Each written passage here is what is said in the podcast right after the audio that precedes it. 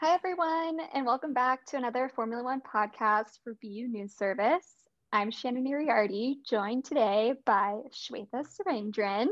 How are you doing, Shwe? I'm doing excellent, Shannon. Uh, any day to talk about Formula One. It's a great day, and I'm delighted to be here with you. How are you?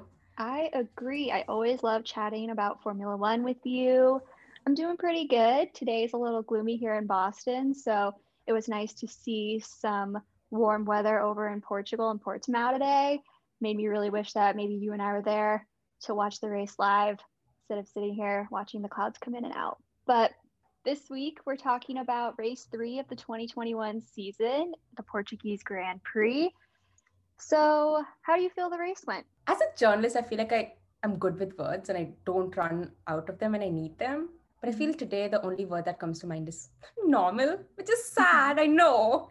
And I'm mm-hmm. sorry to everyone who's listening, but it was just another normal Grand Prix that we've come to expect almost. I think Imola and Bahrain were little exceptions where the energy was flowing, the drama levels were high.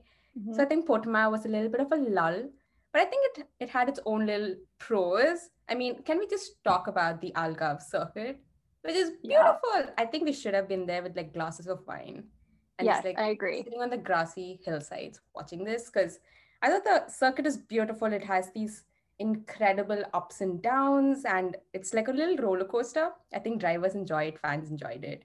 And considering the action that the circuit brought last season, I think it did let me down in that way. I think this race is going to prove very important in the Constructors' Championship. So mm-hmm. I can't wait to get into that. But how did mm-hmm. you like it considering that you didn't see the races last year? I mean, I agree. The most exciting point of the race today was to see how beautiful the surroundings were. Otherwise, it was a really big letdown. As someone that is watching it for the first time live, coming from Bahrain to Imola, those really tight races to the end, especially with Max and Lewis, I was looking for that again today. And unfortunately, we got a little bit of that at the beginning, but then it kind of lulled as you mentioned after that and it was very much it seemed a standard race of 23 that we might just forget about in the end. Hopefully we see some excitement around the next one. I do want to talk a little bit about qualifiers. It was a little exciting or spicy as you like to say. How do you think qualifiers went? I think it was a definite mix up i mean Alain Bottas finally got the pole position that he needed, but he didn't really carry that momentum onto the mm-hmm. race day. But I think some of the bigger stars of qualifying, some of those who like completely surprised me was Daniel Ricciardo. He qualified 16th, while his fellow teammate Lando Norris qualified way up the grid, I think on the third row. So I think he was one of the biggest shocks of qualifying for me. I, was, I found it really interesting that he kind of just fell off the wagon so much but one of the biggest stars who consistently seemed to be going out in Q1 but managed to make it to Q3 was Sebastian Vettel. He's finally mm-hmm. back. There were streaks of pace where I was like, whoa, Seb is back. And that's incredible for the sport. I do know he has a very loyal fan base. So mm-hmm. it was mm-hmm. great to see Seb up there. Lance unfortunately fell again in Q1, couldn't make it far. But it all boiled down to the first and second rows of the grid. It was it was pure Mercedes versus Red Bull. Mm-hmm. And it mm-hmm. was a straight shot down that gorgeous long pit straight down to that first turn. So I thought qualifiers was it set the race up really well. It gave the fans exactly what we wanted, which was a head to head. But mm-hmm. I think Sunday let us down a little bit. But I think F1 is trying in its own way to like spice things up with qualifiers. So it wasn't too bad, but it wasn't really great either. I agree. I was expecting a little more I do like that you mentioned Sebastian Vettel. I was someone that was also very excited to see him kind of come back for the first time. I know it's only race three, but it was exciting to see him considering the first two races that we've had so far and to see him really perform. But I do think you and I love the head to head between Mercedes and Red Bull. I think any fan of Formula One or new to Formula One really would enjoy that drama and dynamic between the two teams, especially being one and two, three and four. I think that was the most exciting parts of qualifiers in terms of something you might have maybe expected, but at the same time, you still kind of like that rivalry that shows up. Yeah, I, I do I do want to point out Mr. Carlos Sainz Jr. in the Ferrari, mm-hmm. who finally outqualified his teammate, who I mean, Charles Leclerc is a beast at qualifying. His yeah. pace over one lap is ridiculous. And I think his lap from last time at Portimao was lap of the season because it was yeah. just so good. And to qualify a driver of that caliber, I think Carlos did a fantastic job for setting his tone for the rest of the season, despite it not lasting. On Sunday, I think it was great for him uh, personally as he's settling down into a new team. Well, let's talk about today's race. How do you think the performances went today versus qualifying yesterday? So the performance from Saturday to Sunday, I think, almost bled into each other in the mm-hmm. sense that I don't think there were big performance gaps. Obviously, we had a, a rogue Daniel Ricciardo who was just mm-hmm. at the bottom and had to like fight his way back to the top.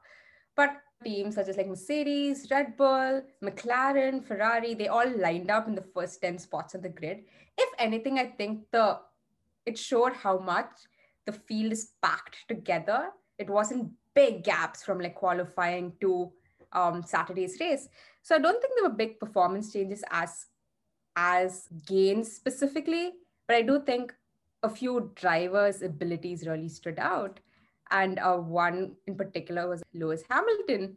I know I keep talking about Lewis Hamilton on every pod that we have. It's hard not to. It's really hard not to talk about Lewis I Hamilton. Agree. Yeah, I, I think he's this season, especially. I think over the past few years, we've taken taken his abilities for granted almost. Yeah, because he consistently keeps winning. It's hard to see how good he is. Mm-hmm. I think races like today, I think Nico Rosberg said it in one of his interviews. He said something along the lines of Max is finally seeing how good Lewis Hamilton yeah. really is. And I think mm-hmm. that encapsulated this race. It was just Hamilton's ability to find pace, manage his tires, and just put together these incredibly consistent laps that gets him to the finish line. Of course, my heart broke for like Bottas and Verstappen because mm-hmm. I do want to see a fight, but mm-hmm. I, I think there's there's a little bit more work that needs to be done in terms of Red Bull, in terms of the other side of the Mercedes garage to even like catch Lewis right now. So that was my biggest talking point from Sunday. Hamilton. I agree. I think Hamilton, obviously in the first two races as well, and even previous years, Hamilton is someone that's always going to win. And so I think he does get a little bit of a discredit now because you're just kind of used to him always getting a pole position or always coming back and you're just kind of like, okay, well, that's what he does. That's just, he's good at that. And he really showed that skill set today. And he really, yeah, he created some space between him, especially Verstappen. And that's not just something that's based off luck. So I agree. And watching that Mercedes Red Bull battle, even if it was in the end just kind of a lot of distance between the four of them, honestly, I think, you know, Hamilton, Bottas, Verstappen, and Sergio Perez watching the two of them battle out, I'm thinking that the rest of the season might be a little bit of a race between the four as well as constructors, as you mentioned. So we'll see. It's been really funny over the past few weeks. Um, Christian Horner comes out, the, the Red Bull team principal comes out and says, you know what, Mercedes are better than us. And then Toto Wolff comes out and say, no, Red Bull is definitely faster. And then they have these like little war, like war in the press going on amongst themselves, and it's very entertaining to watch. But mm-hmm. I also think this is this is a very it's a question one i think it's a question for 2022 but because they're engaged in this like really intense battle development on this car has to go on because it's so close so i think it's going to play into the hands of mclaren ferrari they should really mm-hmm. capitalize on the time that the competitors are spending on this 2021 car and just pour all of that into 2022 and just back them on the head then mm-hmm. so i think that's an interesting talking point for even races such as portugal where you don't get much action, but you do see where uh, the championship points and the championship focus is leaning towards. I think mm another world champion that really stood out to me today was um, Fernando Alonso in his Alpine. Yes. Yes. He was incredible. I think Alpine showed incredible pace today. They've been kind of non-existent over the past two uh, yeah. two Grand Prix, and I thought they had incredible pace last season, and it was kind of shocking to see them drop off a little bit this year. But they've come back in a burst of life, apparently. What did you think? I agree. These veterans of Vettel and Alonso starting to perform the way we, we wanted them to. It's really exciting watching him and Ricciardo kind of go at it for a while, get himself back up Seeing that battle kind of come out between him and Alonso was really exciting. And I just, I, I think I have a soft spot for those people that have been with Formula One for so long, and you just want to keep seeing them right there with all the new names or the ones that are continuing to win, such as Hamilton. Yeah, talking about new names, there's been a particularly controversial new name on this grid, Nikita mm-hmm. Mazepin from Haas. Mm-hmm. I have a lot of thoughts. I think this weekend really it was a horror show for him in multiple ways. Uh, what do you think of him as a driver? Do you how have you seen his performance evolve over the past three races, if at all? I don't know, to be honest. I'm I'm a little I think he's a I think he's figuring it out. I think it's something that he needs to get himself comfortable with, especially because he's new to Formula One. I don't know. I think he's still just trying to figure out where he is on this grid, where he needs to grow. He definitely has the ability to do that, and it's just going to take some time. I agree. I think he's elicited a lot of negative emotions from a lot of drivers over the past weekend, and that mm-hmm. and that blue flag incident with Sergio Perez was um yes.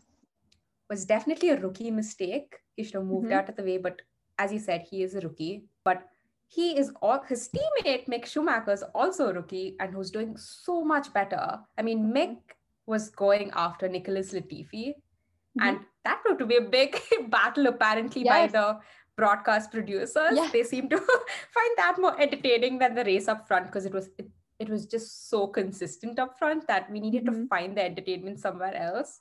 Mm-hmm. So I think Mazepin has some work to do. He needs to really get his act together in the next few races, or I think his abilities are going to come into a spotlight more than it already is. Mm-hmm. I think that's one driver to like really keep your eye on. Yeah. So as you mentioned, today's race was just kind of lackluster for us. But did you have anybody in mind today that was your driver of the day? You know, I had, had multiple drivers of the day, but also purely because I couldn't pick one that stood out, mm-hmm. like really stood out. Yes, Sergio Perez was given the popular vote of F1's driver of the day, and I completely agree. But I was going to split the vote between two world champions, either Hamilton or Alonso. I'm actually, you know what? I'm going to pick Alonso. Hamilton's like won it. enough. He got his 97th great. win. So we're going with yeah. Alonso. Great driving, great comeback. He finished P8 right uh, after his teammate. If he just puts his qualifying pace together, I think he's going to be a real threat in that Alpine he's an incredible racer. I've been waiting for him to come back. Mm-hmm. So to mm-hmm. see some of that mm-hmm. hints of that old scintillating speed from Fernando, I think it was wonderful to watch. And hence, he is my driver of the day. Yeah. I mean, we've touched earlier on Hamilton use, making use of his tires throughout this race. And my driver of the day who made use of his tires is Sergio Perez oh, from Red yes. Bull. His performance today, I was thinking to myself, when is he going to pit? When are they going to call him in to box. I felt it was so necessary. And yet he was still going. That is another one that the skill just kind of comes out. And it's something you kind of forget about sometimes as a fan or as a viewer. And watching someone have that ability to do that and perform so well, I was really excited. And he was absolutely my driver of the day in P4. I was hoping he might edge out Bottas in the end there, but a little too much time in between. And that's all right. He's got plenty of time and the rest of the 20, 20 races to go where he might shine too. Yeah, did you notice that little funny exchange between Hamilton and his uh, race engineer where he, when Perez was in front of him for the longest time, just holding mm-hmm. Lewis back, I think Lewis definitely thought that he was lapping Perez and he was like, blue flags, get out of the way. He had to be reminded, no, Perez is in front of you. He's just putting this mammoth stint in his mm-hmm. tires. So I completely agree. He, he had a very good uh, pace today. So he had a great chase. And I'm excited for the next one. We, you know, we don't have to wait too long for the next race, and as it's going to be coming up next week, Spanish Grand Prix in Barcelona. So I think just to end our podcast this week, why don't we just go through our top five drivers and top five constructors of the week? So as per the driver standings for this week, it's Lewis Hamilton with 69 points. Then we have Max Verstappen closely behind with 61, Lando Norris with 37, Valtteri Bottas with 32, and beautiful Charles Leclerc with 28. For the constructors this week, no surprise. The top two is Mercedes at number one with 101 points, followed by Red Bull with 83. You've got the one that I'm rooting for for number three this year, McLaren with 53, Ooh. followed by your beloved Ferrari at 42 points. And then rounding out the fifth spot is Alpine Renault with 13 points. And I'm excited to see where that constructor championship battle comes out. We've got a long way to go to the end, so I think we might see hopefully some moves to keep it exciting. Otherwise, I think that's going to end it for us today. Thanks so much for being here, Shui. I always enjoy speaking with you. Thank you, Shannon. And I will see you next week at Barcelona.